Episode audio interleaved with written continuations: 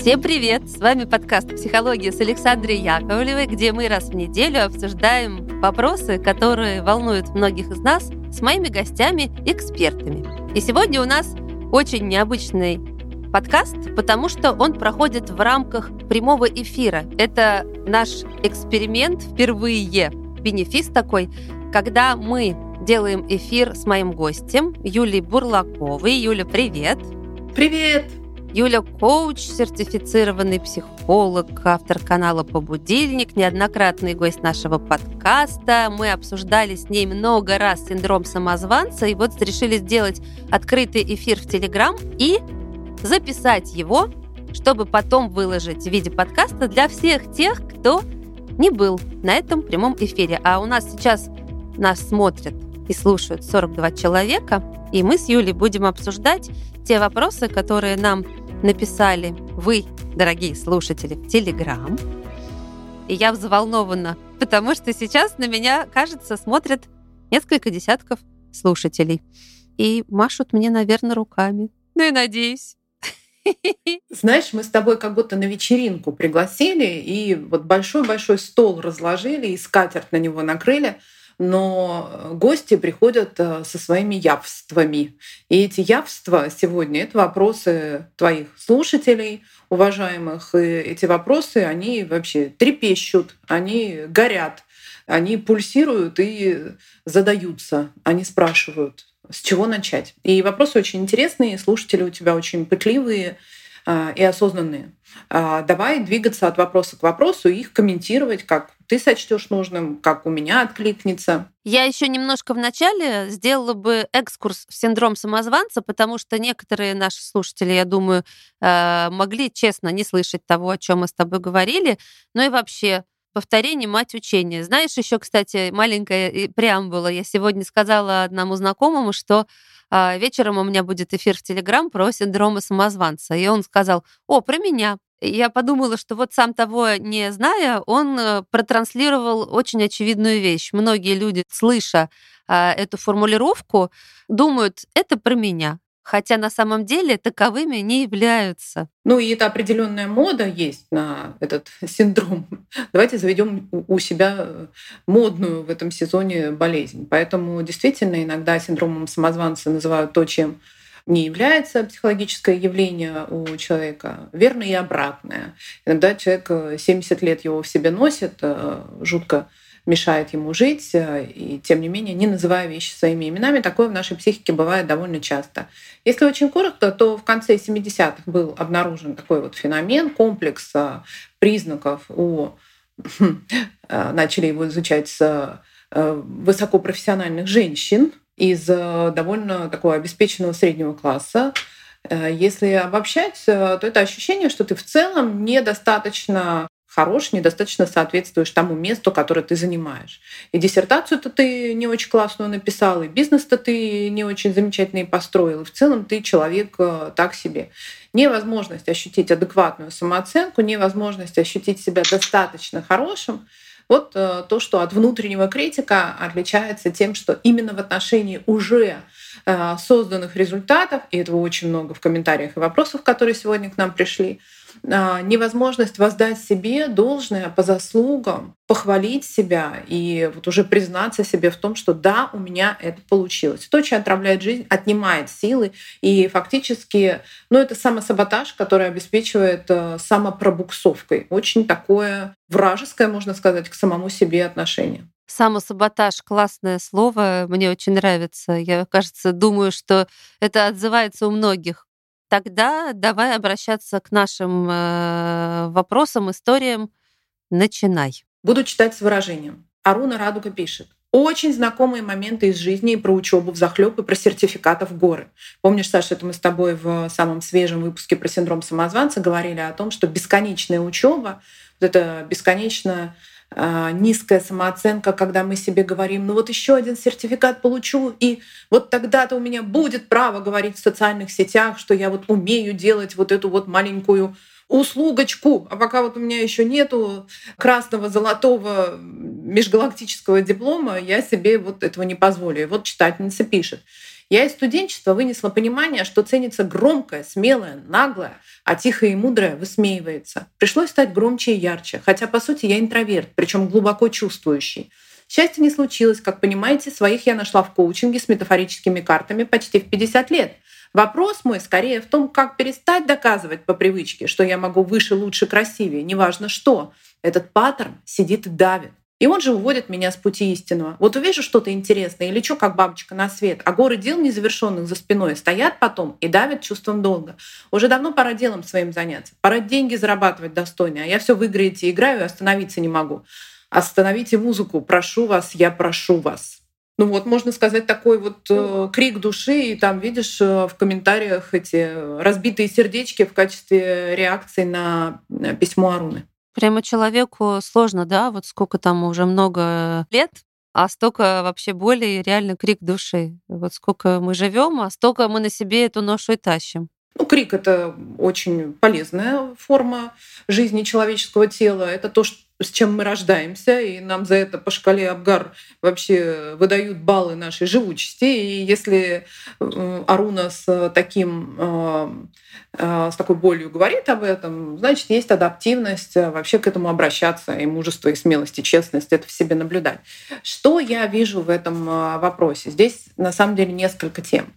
Первая тема, которую бы я отметила, это недоверие к себе. Потому что когда вот Аруна пишет, что она летит на что-то новое и яркое, а сзади горы недоделанного, оно как бы обесценивает ту сильную сторону, которая есть у нашей читательницы, а именно любопытство. И вот этот вот живой исследовательский любопытный ум, который и в пятьдесят, и в семьдесят, и в девяносто человека делает по-хорошему неуспокойным, здорово было бы на этом капитализироваться. Здорово было бы себе вот так вот пожать руку со словами «Какой я у себя интересный человек!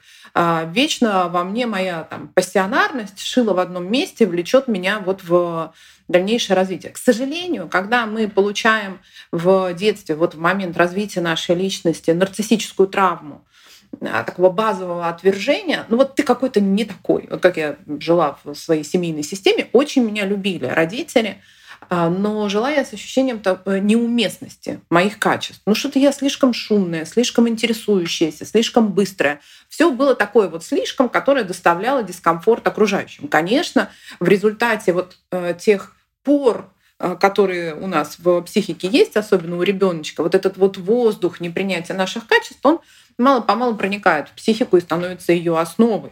Тогда мы вырастаем с ощущением собственной неуместности в целом, какой-то неклассности. Mm-hmm. И, ну, например, вот Баратынский, по-моему, он в ссылке написал свой вариант памятника. Ну, у Пушкина, у Державина, помнишь, такие памятники помпезный. Я классный, и вообще все здорово.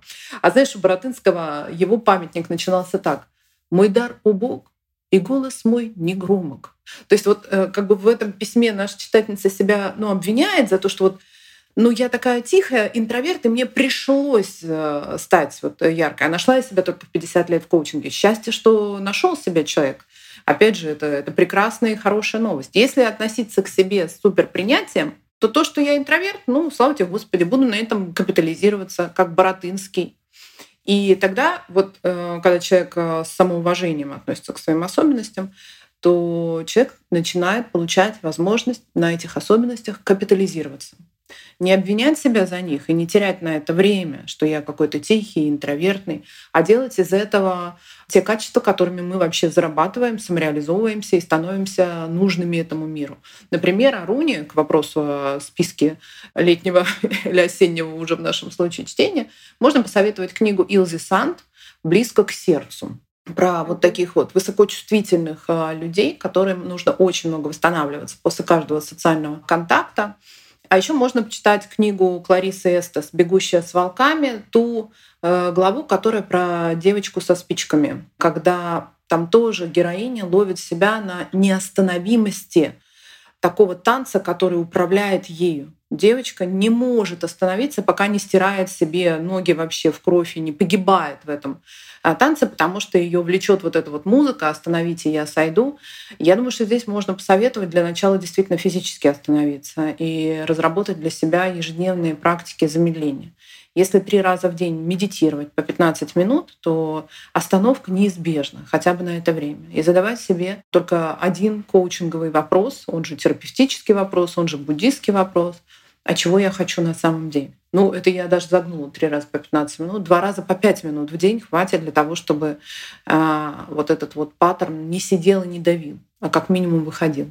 Подумала, что «Бегущую с волками» я читала, а «Илзе Санд» у меня в отложенных, я никак не могу дойти. Хотя я как раз отношу себя вот к тем самым высокочувствительным людям, которым очень тяжело в такой реальности жить, потому что они близко к сердцу воспринимают некоторые вещи и ближе к сердцу воспринимают те вещи, которые для многих являются обычными, или они их настолько не сбивают, да, с, с панталыку. А это люди такие, да, с, с ободранной немножко кожей, снятой, и, и у них болезненность и чувствительность сильно выше, чем у базового человека. Вот эта обнаженность, я про нее недавно записала маленькое а, видео, которое я начинаю словами «БГ». «Я ранен в самое сердце, чего ж мне желать еще?»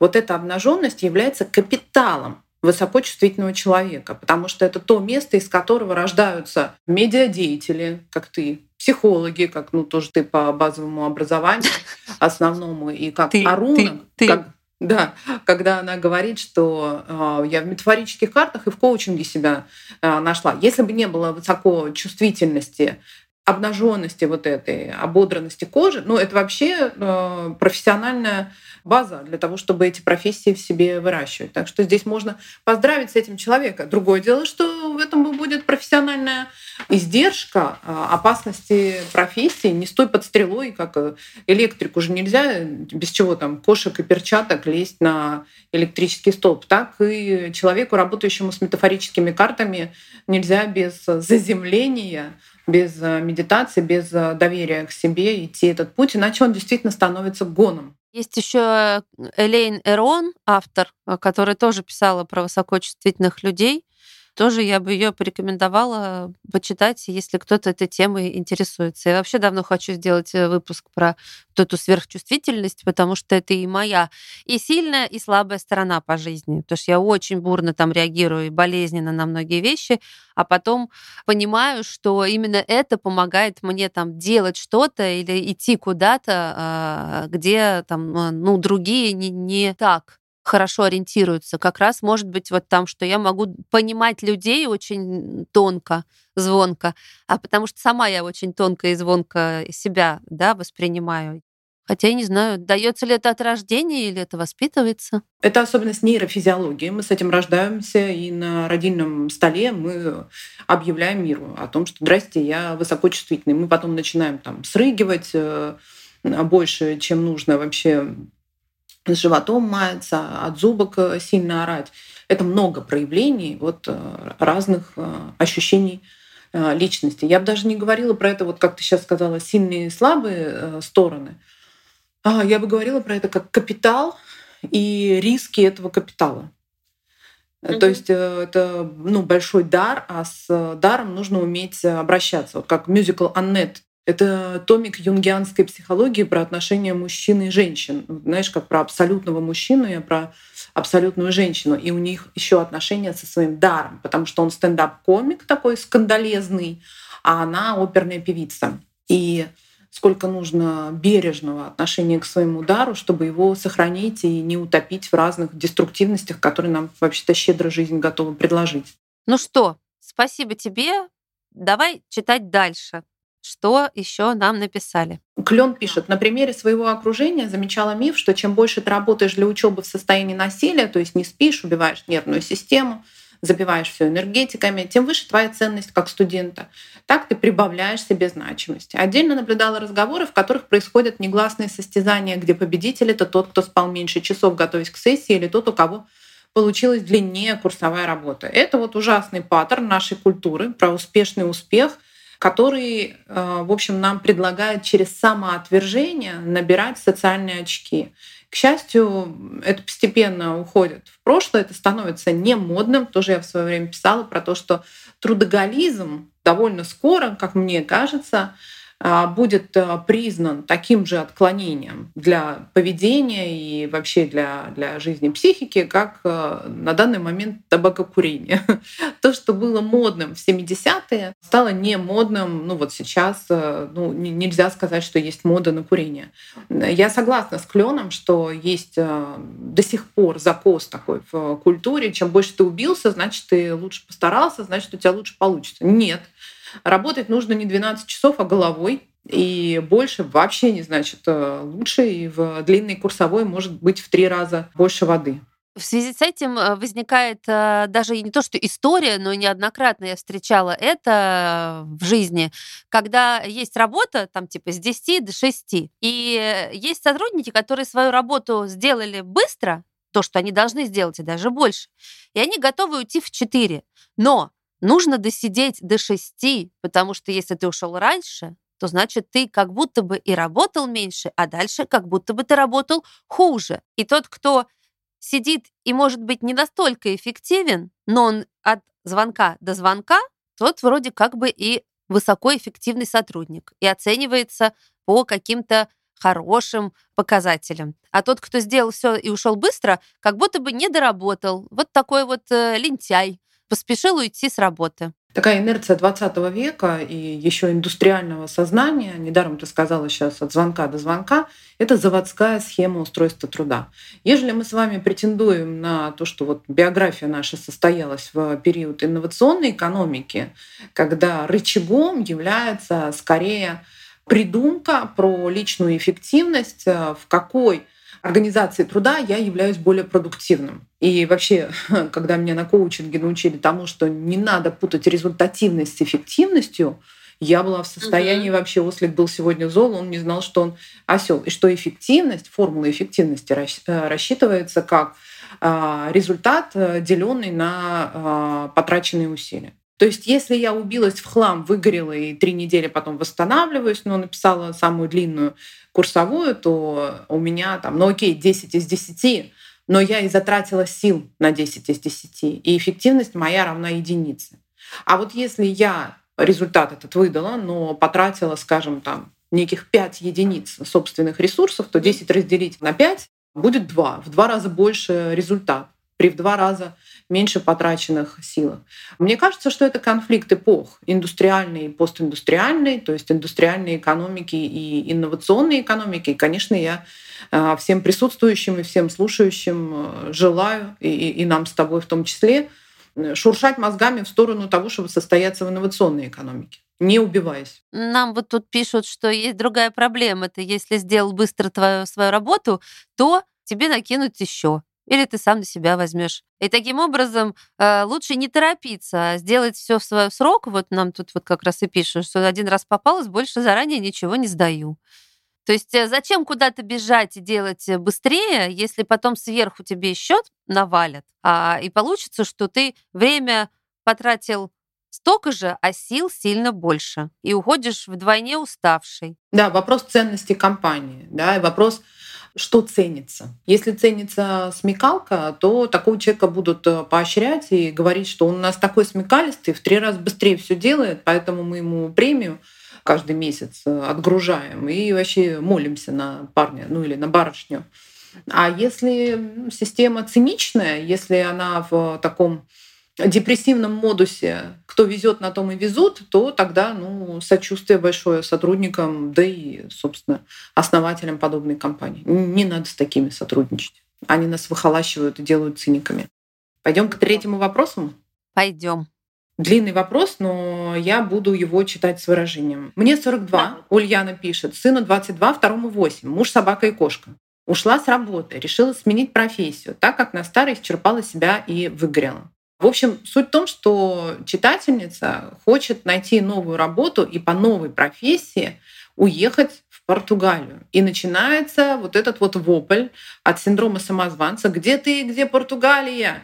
И вот мама говорит: «Вы там туристами были, а жить-то другое. Вон мы уезжали в девяностые на юг, пять лет прожили и вернулись в Сибирь. А вспомни, как нравилось ездить туда на море».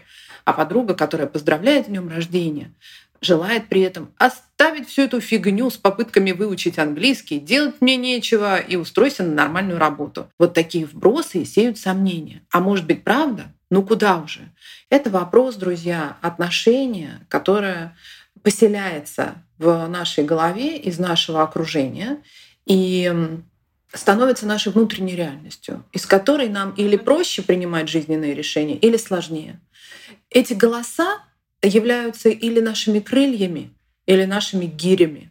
Поэтому очень важно, кого мы допускаем до своей головы. Это главная гигиена, главная чистка зубов должна быть на самом деле чисткой мозгов, как вот Аруне я посоветовала первым пунктом. «Какого волка ты кормишь?» вспоминается. Да, но они же вот даже и не волки, они милые наши люди. Здесь речь про маму и про подругу, и они вроде и желают-то счастья читательницы твоей. А вопрос, а как, как мне потом с этой моей внутренней реальностью быть, когда мне мама сказала, что не путай туризм с эмиграцией, а подруга сказала, кончай фигнёй страдать. Они же могут это говорить из искренней любви, из э, страха за Ульяну, что у нее не получится Португалия. Более того, я вам хочу сказать, прямо сейчас некоторый камин-аут сделаю, про мою утреннюю психотерапию сегодняшнюю. У меня каждый четверг начинается с терапии личной. И вот давненько, уже с год у моего терапевта была гипотеза, что моя травма носит трансгенерационный характер. Мой дедушка Иван Неустроев совершил самострел перед Смоленской битвой в начале Великой Отечественной войны и был приговорен именно за это. Вот такая бесславная смерть. Он пытался себе причинить вред перед боем, и чтобы не идти в этот бой. А получилось все сильно хуже, попал за это под трибунал. И я думала, что эта история вообще никакого отношения ко мне не имеет. А когда мы сегодня в технике эм ди ар, то есть вот это быстрое движение глаз, ну она такая довольно трансовая, пошли в какие-то мои метафоры, что меня останавливает. То есть у меня запрос похожий на э, Ульяну. Почему я не двигаюсь так, как мне хотелось бы? Почему? Ты обратила внимание на слово «самосаботаж» в начале нашей встречи сегодняшней, и я его у себя обнаруживаю периодически, этот самосаботаж, и я говорю терапевту, мне очень нравится предъявлять претензии психотерапевту за собственное поведение. Я говорю, Катя, что за само- самота- самосаботаж? Почему происходит этот тяни-толкай? Это очень плохо одновременно жать на газ и на тормоз. И вот он говорит, ну давайте все-таки посмотрим на вашу семейную историю. Какие-то моменты, может быть, напоминают вам о чем-то, как водится у психотерапевтов. И вот всплывает эта картина. И то, что Ульяна пишет, что прямо из ее нынешнего окружение ей предлагает остановиться, да, запретить себе двигаться. Это, конечно, действительно серьезный очень тормоз. Что ты про это думаешь? Ой, я думаю, что многим это знакомо. Там, если даже не про Португалию брать, а просто про смену квартиры, работы, сферы деятельности. Когда люди э, думают, да зачем мне это, да кто я такой? Вот эти все голоса бесконечные, звучащие в голове, и не только в голове, а и в окружении есть обязательно вот те самые добряки, которые из любви к тебе столько тебе причинят добра, что потом, честно говоря, не знаю, знаешь, как вообще и куда идти, и сколько нужно тратить на психотерапевта, или просто как отсоединиться от всех этих бесконечных добрых советов, в кавычках, и голосов внутри. Отсоединиться мы можем, как это ни парадоксально, только через присоединение, но к другим котикам. Отсоединиться от тех котиков, которые льют воду на остановку нашей жизни из любви, может быть, мы очень их ценим за это. И прилепиться к тем котикам, пока не выстроена собственная опора в том начинании, которое нас самих-то страшит. Присоединиться к тому сообществу, к той группе людей, кто делает нечто похожее. Вот у Ричарда Бояциса есть теория намеренных изменений личности. И она состоит из таких пяти пунктов, и он говорит, что обратите внимание, что пятое измерение намеренных изменений личности является ключевым, а на него часто угу. не обращают внимания. Первое — это вообще сказать себе, чего я хочу. Вот как если бы Ульяна сформулировала. Хочу стать человеком, который смог в сорок два года переехать в Португалию и начать жизнь заново. Второе. Что у меня уже для этого есть? Начинается занудный анализ. Третье. А чего у меня для этого нет? начинается еще более занудный анализ. Четвертое. Моя система тестирования этих гипотез, то есть человек просто себе пишет планы, как он будет это осуществлять, и прописывает риски, что может не получиться, и прописывает напротив гипотезы о том, что может получиться. И это такой кружочек из четырех станций. А обнимает вот этот кружочек из четырех станций такая вот как атмосфера планету, атмосфера поддержки.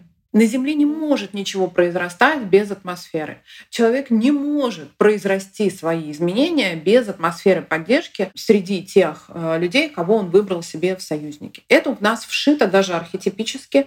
Путь героя Джозефа Кэмпбелла и алгоритм русской волшебной сказки Владимира Яковлевича Проппа предполагают наличие помощника. Будь то сова у Гарри Поттера, будь то серый волк у Ивана Царевича, будь то единомышленники у Ульяны при переезде в Португалию. Без друзей дела не делаются, товарищи. Класс. Так, я предлагаю перейти к следующему. Александра и Юлия, спасибо за все выпуски. У меня конкретный вопрос. Как преодолеть себя и начать монетизировать свои умения? Вот пеку я пряники печенье, вкусные, и раздаю знакомым, потому что, ну, кто это купит? В интернете все рецепты есть. Захотят, сами напекут и так далее.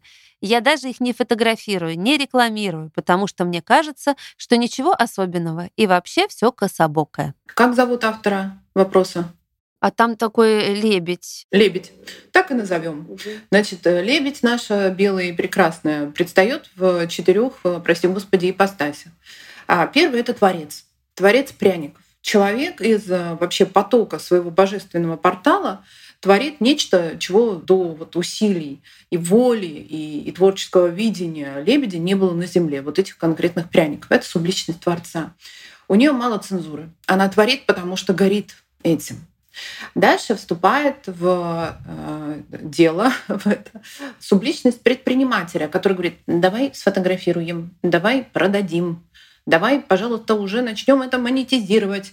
Я не знаю, почему я его изображаю таким робким голосом. Может быть, потому что лебедь-то наша белая как раз и задается вопросом, почему я этого не делаю на самом деле.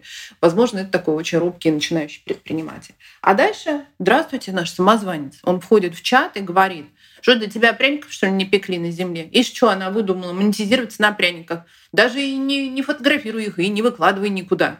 И, к счастью, вот где ключ надежды, есть такая вот субличность аналитика, рефлексирующего, может быть, мудреца, который и написал в чат тебе, Саш, и который говорит: а почему я этого не делаю? А что меня останавливает? И мы жмем, в общем-то, руки всем четверым этим субличностям и желаем лебеди, опираясь на Творца и на Мудреца, развивать предпринимателя и из самозванца сделать риск-менеджера, как и из мамы и подруги Ульяны при переезде в Португалию. Ведь действительно пряники могут не продаться. Действительно, в Португалии может быть очень сложно. И здоровая версия самозванца, как я говорю на своем вводном курсе про управление синдромом самозванца, я как раз и объясняю. Наша главная задача — сделать из него, синдром самозванца, здорового человека. Чтобы это был такой, ну, элемент нашей психики, который обслуживает наш интерес.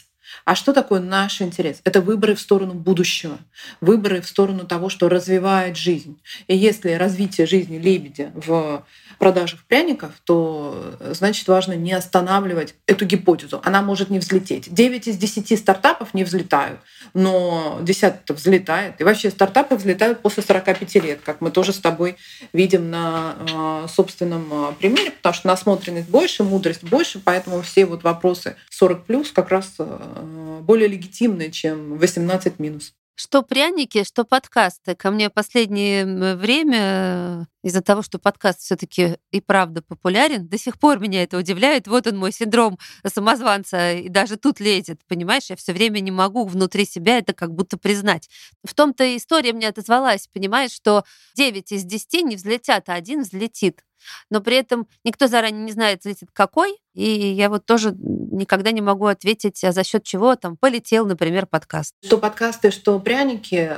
Ты сказала про третье измерение самозванца, когда уже ты позволила себе создать подкаст, преодолела вот это первое сопротивление самозванца, а потом преодолела второе сопротивление самозванца, когда он говорит: ты не имеешь права здесь быть, ты не имеешь права продолжать.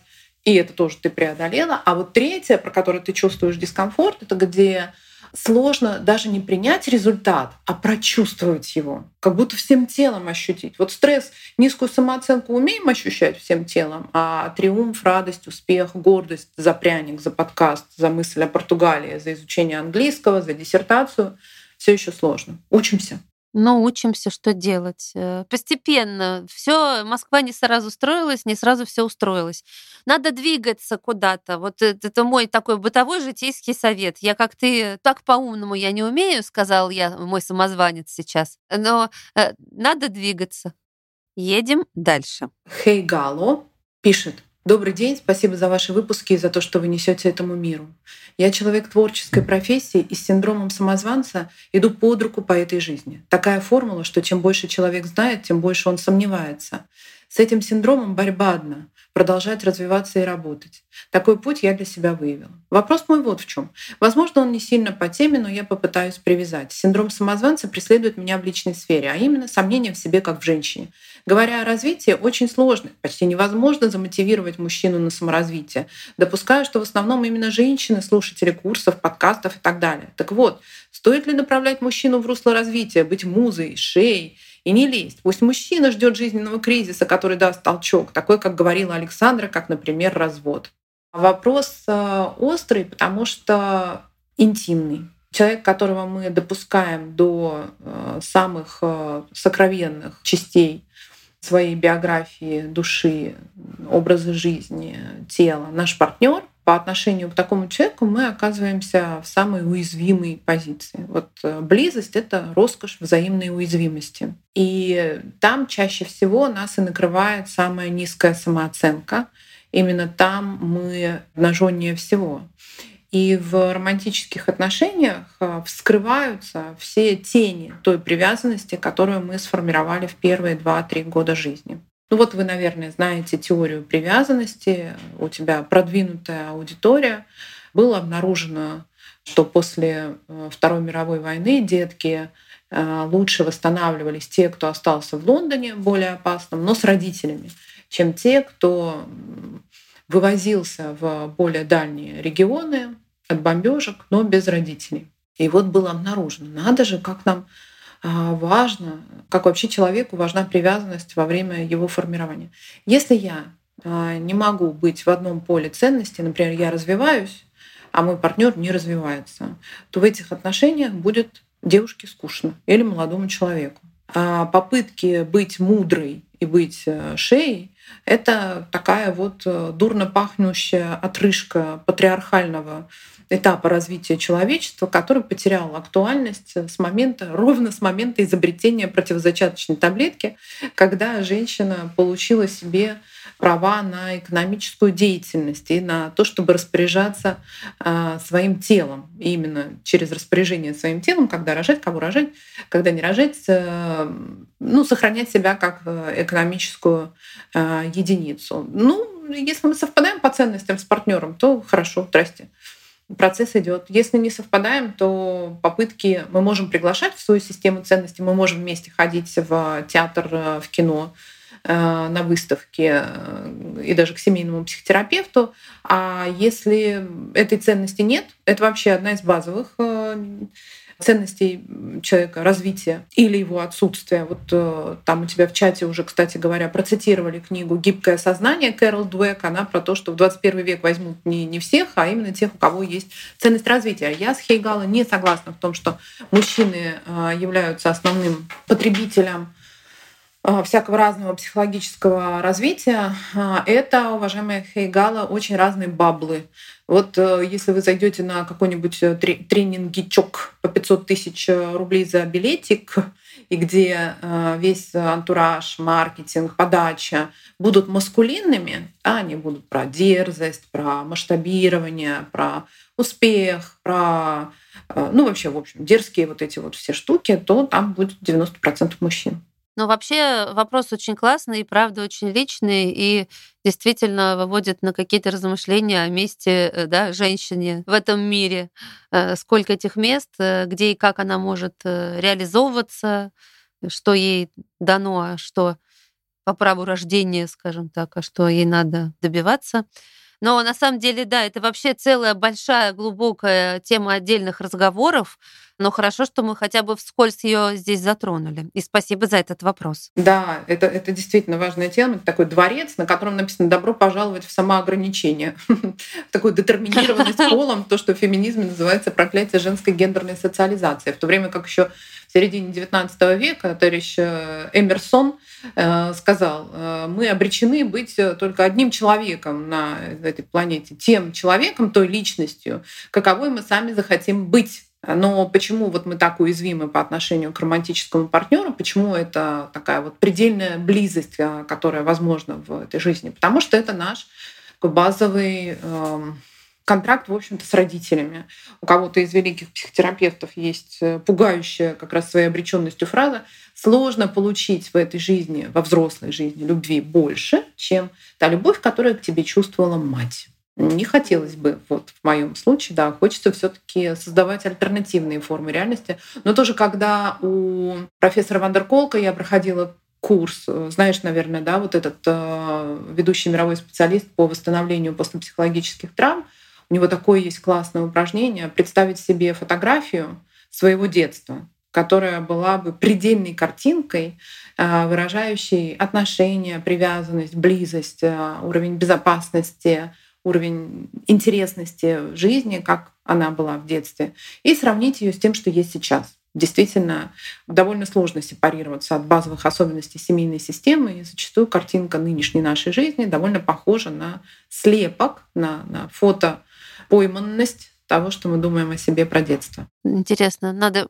Всем советую это проделать. Я уже там в голове себе фотографию представила, но не буду сейчас рассказывать, какую, а то мы уйдем в исследование меня. А нам нужно все-таки продолжить с нашими вопросами.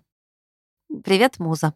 Здравствуйте. Видимо, я тут самая молодая. Мне пятнадцать лет, и слушаю вас. Вы очень прекрасные женщины. Спасибо.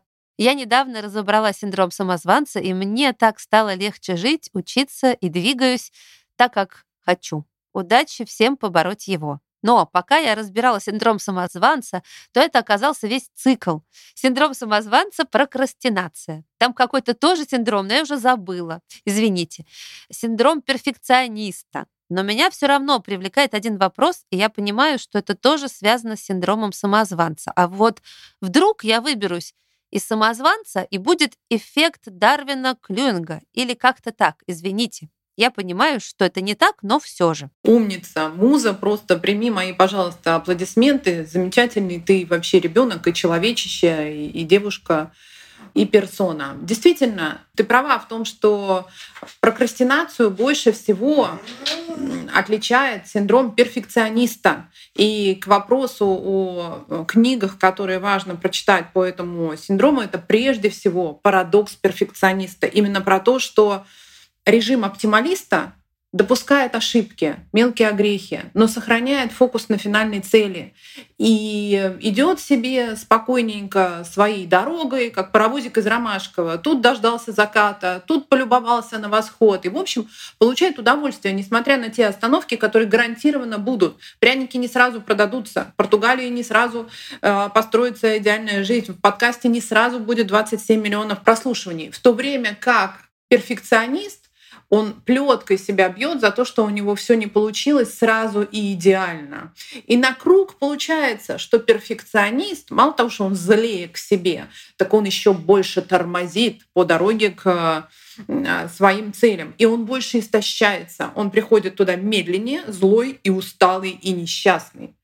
В то время как, ну вот в книге э, Бен-Шатала «Парадокс перфекциониста» это сравнивается с э, древнегреческим персонажем Прокрустом.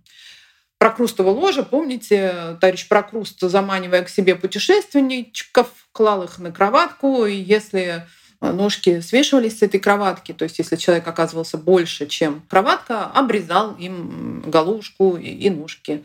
Так и мы по отношению к себе. Если мы оказываемся масштабнее или менее квадратно перпендикулярные тем целям, которые мы задумали, и скорости, которые, как мы считаем, придем к их реализации, мы начинаем себя обрубать, обрезать, ругать, в общем, заниматься таким тотальным самобичеванием.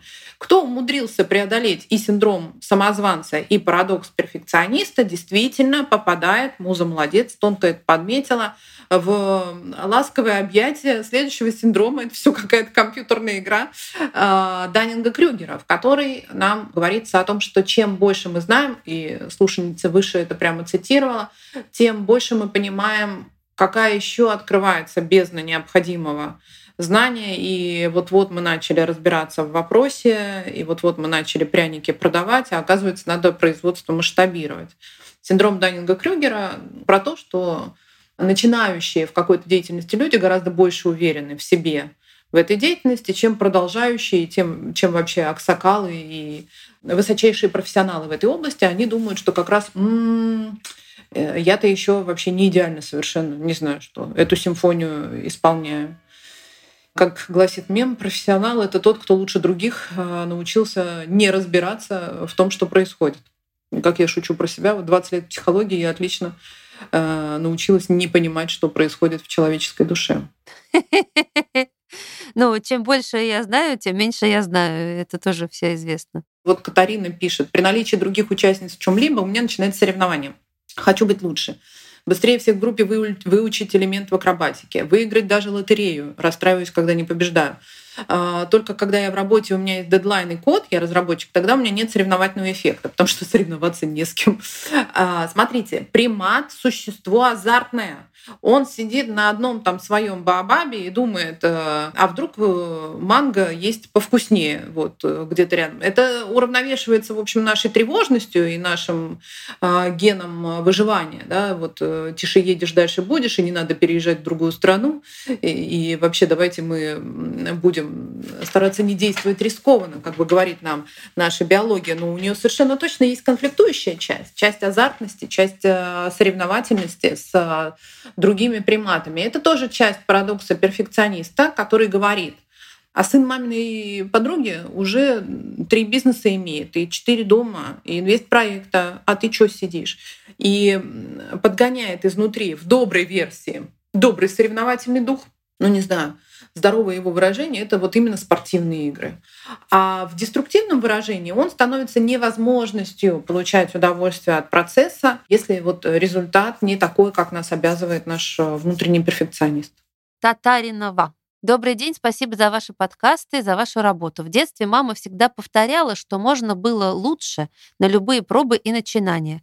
Говорила, что мои победы и достижения случайны. Я стала сомневаться в себе. И это чувство росло, как снежный ком. Чувство, что ты недостаточно хороша. Сомнение в себе. Это мешало в работе. Я всегда была рабочей лошадкой, а плюшки собирали другие. Сейчас много рукодельничаю, но все работы в корзину. Не могу начать продавать или брать заказы. Близкие друзья говорят, что работа хорошая и пора монетизировать. Я согласна с ними, но у меня сразу появляется страх, ощущение собственной плохости. Всегда можно лучше, разнообразнее. В общем, молотком стучат мамины, а теперь уже мои слова. Можно лучше. Я продолжаю покупать мастер-классы, книги, инструменты, и всегда кажется, что мало. Именно эти слова мешают во многих сферах жизни. Как сделать первый шаг, как проработать эти страхи, эту недостаточную хорошесть? Ну, мы об этом частично уже говорили, но здесь прямо конкретика, что мамины слова молоточком стучат до сих пор в, в уже взрослой голове. Это важный вопрос, потому что здесь действительно выявлен прямо источник этого интроекта. Интроект — это то, что поселяется в нашей голове сначала извне, потом становится частью нашего мыслительного процесса, и то, что сегодня участники называли мыслемешалкой, которую очень сложно остановить. Важно с этим работать, важно с психотерапевтом своим работать. Можно посмотреть мой вводный базовый курс про управление синдромом самозванца. И если вы это будете делать ну вот, абсолютно самостоятельно, это важно делать через альтернативное послание. Потому что вот опять-таки, как и в случае с пряниками, есть ваша замечательная часть, которая рукодельничает. Она очень деятельностная. Она покупает мастер-классы, она развивается. она этим дышит, она этим увлечена. И это очень живая, яркая, подлинная, высокая энергия. И важно, чтобы на стороне ваших интересов выступала именно она. Они сейчас в антагонизме. Это внутренний конфликт. Ваша внутренняя творчиха, да, творит, созидает, а внутренний критик, говоря маминым голосом, говорит: это недостаточно хорошо. Вот как Саша выше цитировала: какого волка ты кормишь? Кому вы позволите сделать выбор в пользу вашего будущего? Этот выбор будет определять ваше будущее. Или вы дадите себе зеленый свет, или вы себя остановите перед красным светом. Ну, к сожалению, это очень такой э, большой э, жизненный выбор. И я очень-очень надеюсь и желаю вам, что вы сможете совершить выбор в пользу собственных интересов. Добрый день, Александра и Юлия. Мне на следующей неделе будет сорок. Я полгода в новой профессии, которая мне очень по душе. Но есть безумный и какой-то неосознанный страх в ней развиваться. Страх, что оценят негативно, что не могу я быть уверенной в себе, как могут другие. Веду с собой диалог, пытаюсь себя убедить, что у меня может получиться, ведь я такая любопытная, мне все интересно. Но страх сидит камнем. Порой сама себя раздражаю. Какие вопросы себе задать и на какие темы с собой говорить? Большое вам спасибо, хорошего дня. Как зовут участницу нашу? Тетяна. Желаю вырастить большую группировку внутренних и внешних союзников, потому что пока, вот знаете, есть страх, да, и в этой ситуации мы склонны заниматься самобичеванием. Чё это ты вообще боишься? Ну-ка, давай перестань бояться. Это вот как, не знаю, ребенок не хочет в детский сад, потому что это какая-то вообще другая галактика. А ему говорят: фу, ты бояка. А ему в этот момент нужно сострадание, ему в этот момент нужна поддержка. Вот важно научиться относиться к себе как к ребенку, который нуждается в поддержке. Слушала, читала про синдром самозванца, ощущаю в каждом предложении, что это про меня. Значит, дальше рассказывает наша слушательница Наталья. В девятом классе поступила на математику, значит, взяли только с одним экзаменом. В общем, очень-очень-очень талантливая с самого школьного времени. И она до сих пор считает, что все это случайно. Хотя поступала без экзаменов, с экзаменом, и, и, и короче говоря, развивалась, мехмат закончила почти с крашенным дипломом. И каждый раз думала, что везло. Училась как ботаничка, вокруг все умные и талантливые, а я тут случайно. Потом вышла замуж, казалось, что не справлюсь, не смогу работать. Муж убедил, что работать незачем. Ну, короче говоря, это я сейчас чуть-чуть. Меня грызло, что я никто. Потом семь лет в декрете, потом развод после шестнадцати лет брака. Результат: двое маленьких детей, два и пять. Ипотека, зарплаты нет. Муж решил не обеспечивать. Значит, десять лет жила одна, дети выросли. четырнадцать-восемнадцать я стала руководителем ай ти-проектов крупных государственных важных, переехала в Москву. Но все эти десять лет казалось, то я и все, кто меня окружают. Я это делала без страха, потому что был страх не выжить. И по сей день считаю себя слабой, с не особыми компетенциями, что мне просто везло, что повезло с компанией, людьми, проектами. На самом деле не умеха. В общем, короче говоря, просто везло. Сейчас я так устала работать, выживать, так хочется работать, чтобы радоваться, кайфовать. Но смогу ли? Не верю. Стимула выживать по-новому нет, а остальное считаю недоступным для себя. Что я недостаточно умна, сильна, красива и так далее. Я много думала про этот вопрос, он эталонный, и э, вот этой истории своей жизни, которой она поделилась, и она там еще такую мудрую вещь написала. Я специально оставляю здесь этот текст, э, чтобы читатели поняли, что никакое количество внешних достижений не может убедить синдром самозванца в том, что я имею право на счастье.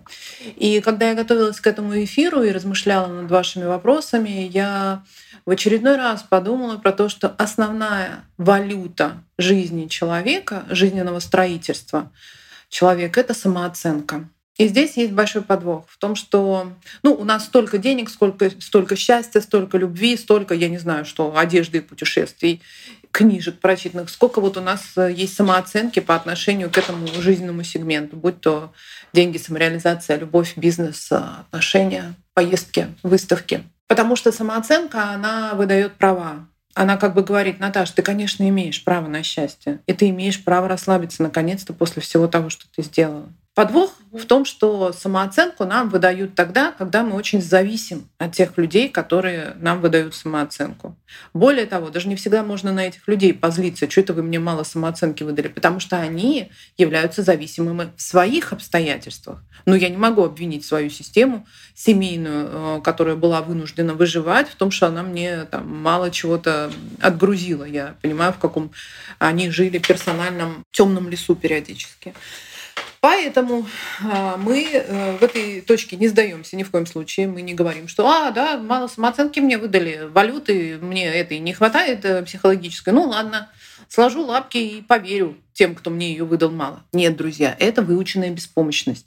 Это мы тогда как бы соглашаемся в таком инфантильно-религиозном сознании, которое предполагает, что мы не можем влиять на наши внутренние процессы. Очень даже можем. Это доказала психология и на мышках, и на собачках еще Иван Павлов.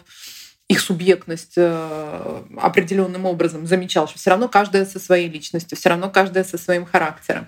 И как раз-таки он обратил внимание на то, что после травмы психологической, когда было вот наводнение, и он говорит, что как будто у собак сломался смысл жизни, они не могли покинуть клетки. Это то, что еще за сорок лет до Селигмана обнаружил Павлов. И, кстати говоря, профессор Ванделколк именно с этого описание павловских наблюдений за его собаками начинает вообще свой курс про то, как преодолевать травму. Поэтому, Наташа, я очень-очень прошу дойти до терапевта, завести себе хорошего придворного психотерапевта и делегировать ему поначалу или ей задачу повышения самооценки в сторону субличности процветальщика. И она там говорит очень важную вещь в своем письме. Наташа, я надеюсь, вы нас слышите. Выживать есть смысл. Жизнь как подвиг, как преодоление, мы в это отлично умеем. Наша субличность выживальщика хватает вот двух детей после развода и делает там героические попытки, вот в данном случае по построению карьеры и переезду в Москву. А смысла для счастья как будто нет. Смысл в том, как создать свою жизнь расслабленной, изобильной, в которой есть место отдыху, в которой есть место ну, той же роскоши взаимной уязвимости в отношениях. Как будто на это не остается сил созидать, как будто в этом нету достаточно мотивации. Да, есть такой принцип в психологии: бежать быстро можно только от разъяренного быка. Но если есть большой смысл созидать счастье свое в жизни, а не только подвиг, то это тоже возможно. Спасибо, Юля, и спасибо большое, конечно, всем, кто нам написал. И я под закрытие вот хороший, мне кажется, финальчик будет, потому что тут вот Татьяна написала, что она использует подкасты в педагогической деятельности. Спасибо. Она преподает в медицинском университете. Юль подписалась на твой побудильник. И вот она пишет, что она уже вернула себе все свои заслуги и компетенции, хотя до этого было все обесценено или не было заметным. И сейчас все чаще старается себе напоминать о достижениях. Это радует, потому что появляются силы двигаться дальше. Пишет статьи и сама даже не верит, что это делает в иностранных журналах. Но вопрос, как это состояние не потерять и удерживать его в поле своего внимания, есть ли практики и методики. То есть, окей, я каким-то образом справилась с этим синдромом самозванца, научилась там, с ним договариваться, управлять или использовать его в своих целях. Как мне это состояние удержать и поддержать в себе? Потому что он, зараза, все равно этим червячком где-то там у меня на подкорочке сидит и клюет. Здорово, что удалось преодолеть, здорово, что удалось начать писать статьи. Это просто огромный путь проделан. Есть метод медитации, визуализации, когда вы встречаетесь со своим самозванцем, и он начинает червячком говорить, что вот ты что тут, тебя тут не стояло вообще, и что ты статьи думала, вздумала писать. И есть визуализация, как мы его останавливаем. Мы его можем останавливать только через альтернативную субличность, которая из позиции «я за тебя, за тебя» помогает нам идти этот путь. Она льет воду на мельницу как раз продвижения к своей цели, к мечте, к счастью. И это новый внутренний диалог, которому мы учимся. У нас есть чудо нейропластичности. Это означает, что что можно создавать новые нейронные связи, будучи человеком. И если однажды там создали нейронную связь, когда принес четверку, то тебя поругают и скажут, а почему не пятерка?